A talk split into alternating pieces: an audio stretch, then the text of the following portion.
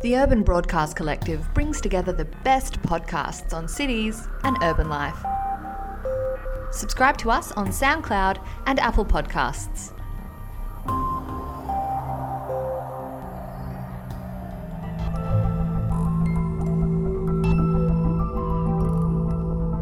First of all, I don't think that even if we would do studios like the one that I mentioned before, we can educate people to be utopian. Welcome back to our five part series to celebrate the centenary of the School of Architecture, Design and Planning. I'm Dallas Rogers, host of City Road Podcast. In the first episode, we looked at the social and cultural life of the architecture degree. In this episode, we're taking a deep dive into the idea of utopia. The utopian visions of architects, planners, philosophers, and sociologists are important speculative projects. And Danilo believes there's still a place for utopian thinking. So, my name is Danilo Palazzo. I'm the director of the School Planning at the University of Cincinnati, where I started six years ago in 2012 my background is in architecture and in planning. I start by asking what is utopia as a concept, as an idea, and as a practice? Well, I think that the more I study utopia, the more I could sound weird, but in the practical component of utopia, how utopia or utopian ideas or visioning ideas, because I don't think that we can just uh, call utopia some of the ideas that we include in the history of utopia have some practical component or some effect on the daily practice of built environment or the construction of built environment and city. So I think it's important to study utopia, to understand what utopia is. And what I'm trying to do is actually to get students interested in utopia and uh, try to imagine what would be the future or the future's futures of our cities uh, and to answer some questions that are important now, like what we can do about climate change or what we can do about uh, food security or refugee camps. And so, all these ideas that actually are issues, big issues, how can we face as planner nowadays? So these are my uh, my interest at the moment. The history of utopia. What is the history of this idea? The name itself, utopia, was uh, coined in 1516. It was Thomas More that call utopia an island that he said someone visited, and so he described the the island and he called the name of the, they call the island utopia, which means no place. But we can actually see that uh, utopian ideas, of course, we cannot call utopia because utopia was not coined at, uh, as a name yet, is is a long history. Uh, I think that uh, even the Bible, when it described the uh, when Adams and Eve live in the garden, that was a kind of utopia because it was a harmony between different uh, species. And so uh, men and women and, and, and uh, animals and vegetables, all the realms live together like in a big harmony. And then, of course, there are some other examples uh, Plato, Aristotle, and Thomas Campanella, and other created utopian ideas and that sometimes the idea of utopia uh, was connected with the idea of ideal cities. And we can see, and it's pretty famous, the Piero della Francesca ideal city. There are three versions of that. And we can see how the city is ordered with all the buildings and the architecture that was uh, perfectly aligned and, and organized in a very rational way.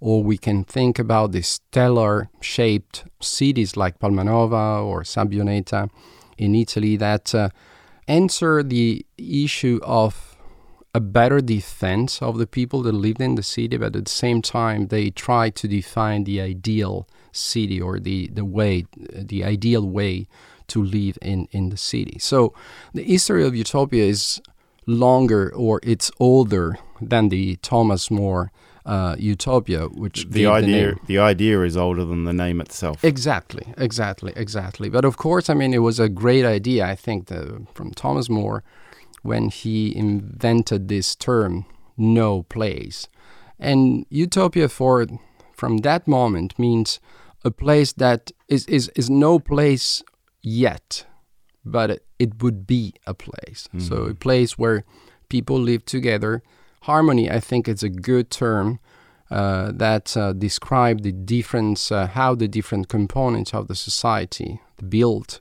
environment, and the society that lives in, live together. So they lived in harmony. Mm-hmm. And if you think about Ebenezer Howard with the garden cities, he's used harmony between city and country as a way to describe the advantage of his ideas of garden cities. Mm. And of course, I've got you here for the Centenary podcast, and I've mm-hmm. got you in the history spot. But what you're really doing there is talking about the history of an idea and a term, but you're putting it in the present for the people who are using it, but it's also looking towards the future as the ideal city to come or to make or to produce in some way. That that's correct. I think we can see utopia as a from an historical point of view. So we can study utopia, and we are not the first one to do this. If you think about Lewis Mumford in 1965, he wrote the history of utopia. Fishman, Robert Fishman, more recently, Choay, who's a, a, a French urbanist, wrote the history of utopia. But I think that utopia, we need to call ourselves utopian if you want to face the future of our cities. Tell me about that. What does it mean for an architect, for an urban planner, for an urbanist to be a utopian? Well, I think I have a sort of nostalgia of uh, utopian thinkers. More recently, have uh, studied uh, more intensively than, than before Paolo Soleri. Paolo Soleri, I think, is pretty well known. He was born in, in Italy, in Torino. And after the Second World War, he went to Arizona to join Frank Lloyd Wright in Taliesin West. And so he started to work with, uh, with Frank Lloyd Wright. And then at one point, he found himself in contrast with uh, Frank Lloyd Wright ideas. So it was a barely at the same time then when Frank Lloyd Wright wrote the Broadacre City, or he envisioned that is another utopia actually, the combination of country and city from the Frank Lloyd Wright point of view. And Paolo Soleri was uh, on the other side of the spectrum, so it was uh, about density and densification. And so, starting from that moment, he started to design cities that actually were just like one big, huge, humongous building for 800,000 people or 2 millions of people in just one building. And so, and the images that uh, he created, the, the building that he created, and even some of the realization that he did, Arcosanti and Cosanti, both in Arizona, are very interesting and they're interesting from a sustainability point of view. Green buildings were part of, uh, of his ideas. But when you read his interview or when you read his uh, theoretical writing, you see that actually all these ideas that are, you know, these buildings slash cities ideas, which are fantastic for a science fiction mm. movie. Yeah uh, actually have a very deep concern about environmental issues and sustainability. So uh, when I said I'm nostalgic about this kind of utopia, is because Paolo Soleri designed something that was very interesting from many points of view, but at the same time. He was doing that because he believed that that was a way to save our planet. It was a way to provide a plan B for mm for for humanity, and so that is a kind of utopia that I'm I'm looking for, and I think that uh, so far. I mean, maybe Paolo Soleri was the very last utopian thinker mm. at the hmm. large scale, but we need actually to call ourselves utopian. And I think that in planning programs, we need to ask our students to inquire our students and our faculty to think about the future in that way. So, and to answer basically two questions. The first one is the what if, and then we can ask the question. So, what if the all the cities would be uh, without cars, driven by humans, and there would be all autonomous vehicles? So, what that will affect our cities? But the second question, which is more important, I think, is the what now? What we can do now in front of uh, some challenges like climate change, like food security, mm. water security, urbanization, and so on. So, the what if and what now are two questions that we have mm. to ask our students. Because it's interesting in the climate change debate, climate scientists have been very good at telling us what the problem is, and science is very good at telling us what the problem is. It's a diagnostic tool, but it's perhaps not as good at telling us what we should do, where we should go, what we can do in the future, because that is a speculative enterprise. So I guess what you're calling for here in this utopian ideal, in calling us all utopians or calling on us to become utopians, is to be more speculative about the future. Right, exactly. That and I think I can quote one Australian actually I, I met. We like that yeah, few years ago in Cincinnati is Tony Fry. Tony Fry came to Cincinnati and we spent some time together. Uh, we envisioned actually to create a course together that was called Extreme Urbanism. Uh, unfortunately, was not able to come back to, to Cincinnati for several reasons. But Tony Fry wrote several books, and he also practiced as architect and urban planners. And I remember one competition that he joined, I guess it was a three or four years ago, I'm not uh, sure about that, and it was about Gold Coast, uh, Australia. 80 kilometers north of Brisbane. And so uh, the, there was this competition about the future of Gold Coast. And uh, his answer, the answer of Tony Fry and his team, was to figure out a way to consider Gold Coast as not completely, but mostly flooded because of climate change. Mm. And so he designed the future of the of, of Gold Coast through that uh, idea. And so I think that he faced one issue that even the people in Gold Coast didn't want to face. Mm. And we do not want to face. We, we try to figure out, well, we can do something now in order to avoid the effect of climate change. But what if the climate change will happen? So, what if Miami would be flooded? What if part of Australia would be flooded and Venice would be flooded? Mm. Talking about the, the place where I come from. So, so how, how are you including these ideas in your teaching? Well, I, I haven't done yet. That's the plan. That's a, that that's a speculative project too. Exactly, it's an utopian project right. if you want, but th- that's the idea. So it's to maybe have a studio, and I like to have actually a studio that is not just. Uh, with uh, planning students, but I would like to have architectural students too. Mm. And I like also to have sociologists, mm. other students, even journalists, people that can tell stories mm. and can wrap up the stories in in a different way. Maybe some podcasters. Maybe, maybe that's a good idea, Dallas. So have a combination of different students from different schools and programs together, and you know pose these questions: what if or what now, and then listen to these young students that may be or hopefully they won't have to answer these questions once they will become professionals. Mm. But I think it's important actually for them to figure out what if.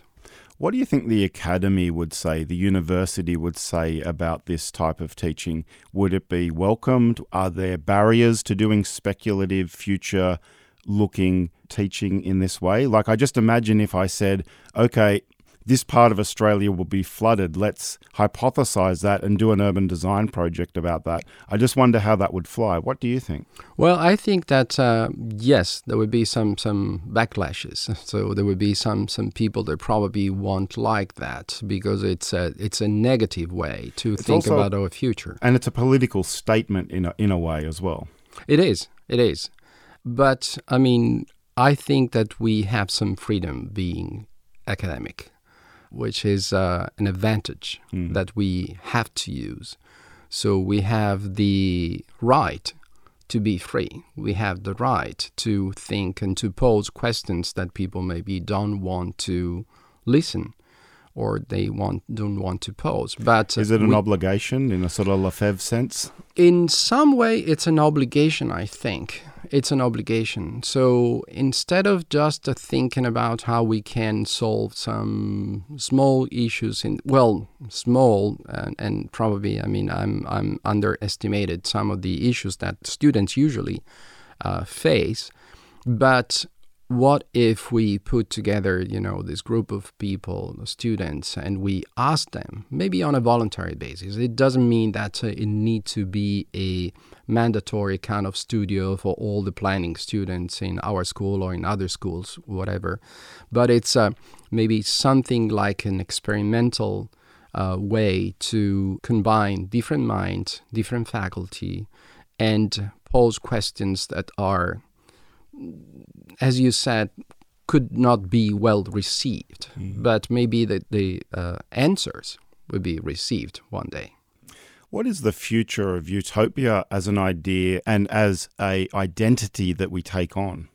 Well, first of all, I don't think that even if we would do studios like the one that I mentioned before, we can educate people to be utopian. Because uh, if you look at the history of uh, utopian thinkers, they have people in sometimes in power position like like Thomas More or some religious like Thomas Campanella. They reacted to their personal issues and they reacted and they became utopian because they couldn't talk about the present or the future without using metaphors. And so they use utopias as a way to speak about the potential future. Is that because of their position? They needed to abstract themselves from the power structures in kind of like a Orwellian sense, I guess. I, I, it's for Thomas More for sure, and for Thomas Campanella too. So when Thomas More wrote Utopia, the book was not published in England at the time.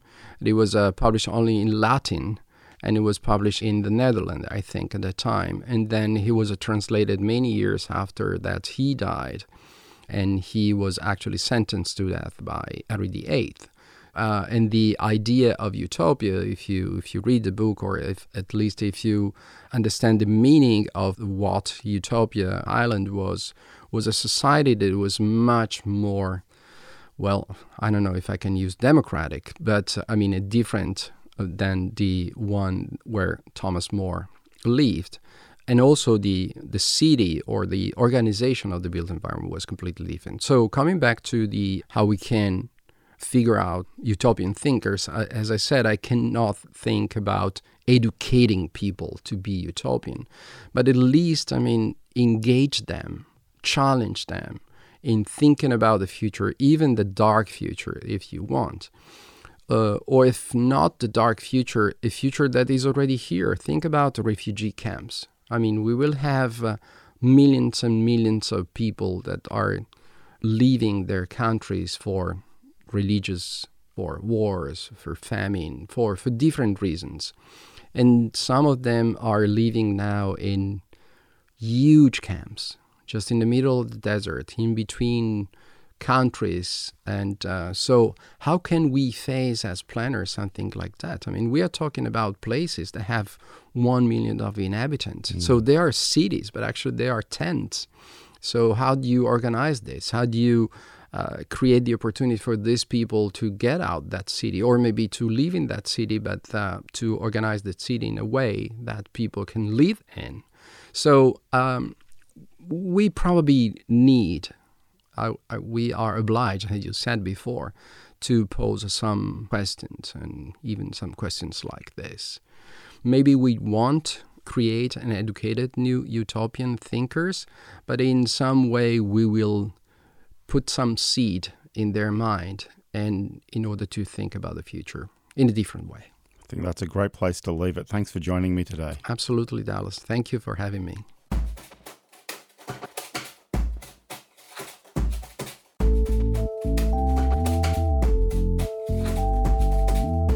Thanks for listening to episode two of our special five part series to celebrate the centenary of the School of Architecture, Design and Planning here at the University of Sydney.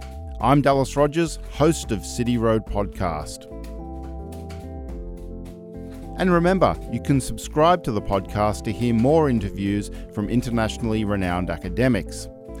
All the links are on our website at cityroadpod.org.